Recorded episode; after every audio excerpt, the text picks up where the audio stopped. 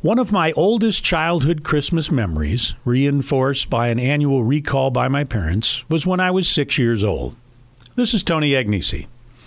All I wanted for Christmas was a Lionel train set that I had been admiring in the 1954 Lionel catalog.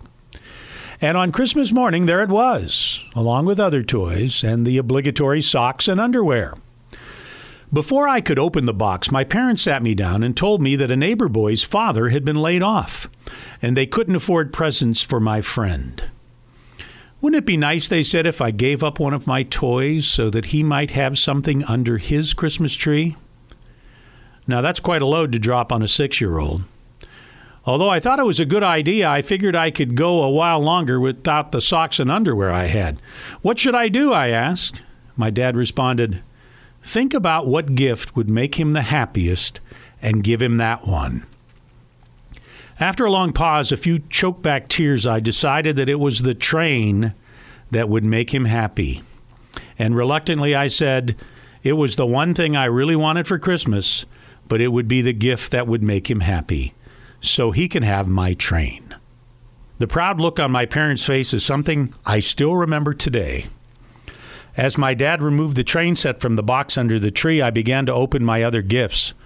And as I tore the paper from my underwear, I noticed that behind the tree was a Lionel box, just like the one I had given up. It was the train set from the 1954 catalog that I wanted so badly.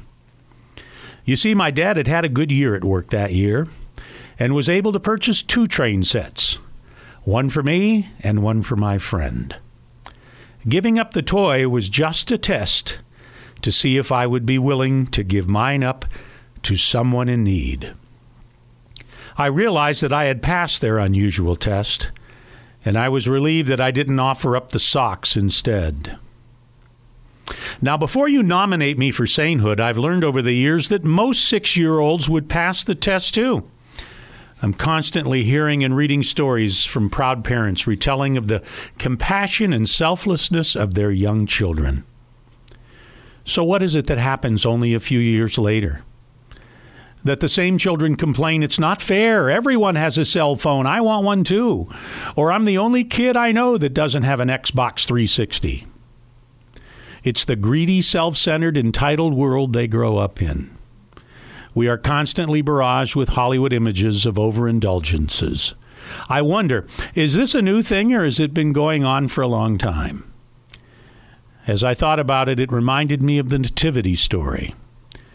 What has always struck me as odd is that in all of Bethlehem, not a single man or woman was willing to give up their bed for a pregnant woman who was about to give birth. Not one.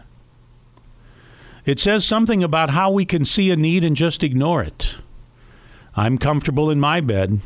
It's really sad that my Savior has to be born in a manger.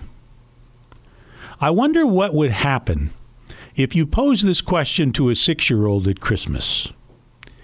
If you knew that Mary had nowhere to go to have her baby, would you be willing to give them your bed for a night so Jesus could be born comfortably? I would be willing to bet every six year old would pass the test. Over the years, I kept the train set still in the same box, just as if it were brand new. It has moved with me from apartment to apartment and home to home, always reminding me that we must become like children and humble ourselves if we truly believe in the message of the Incarnation. What would you be willing to give up?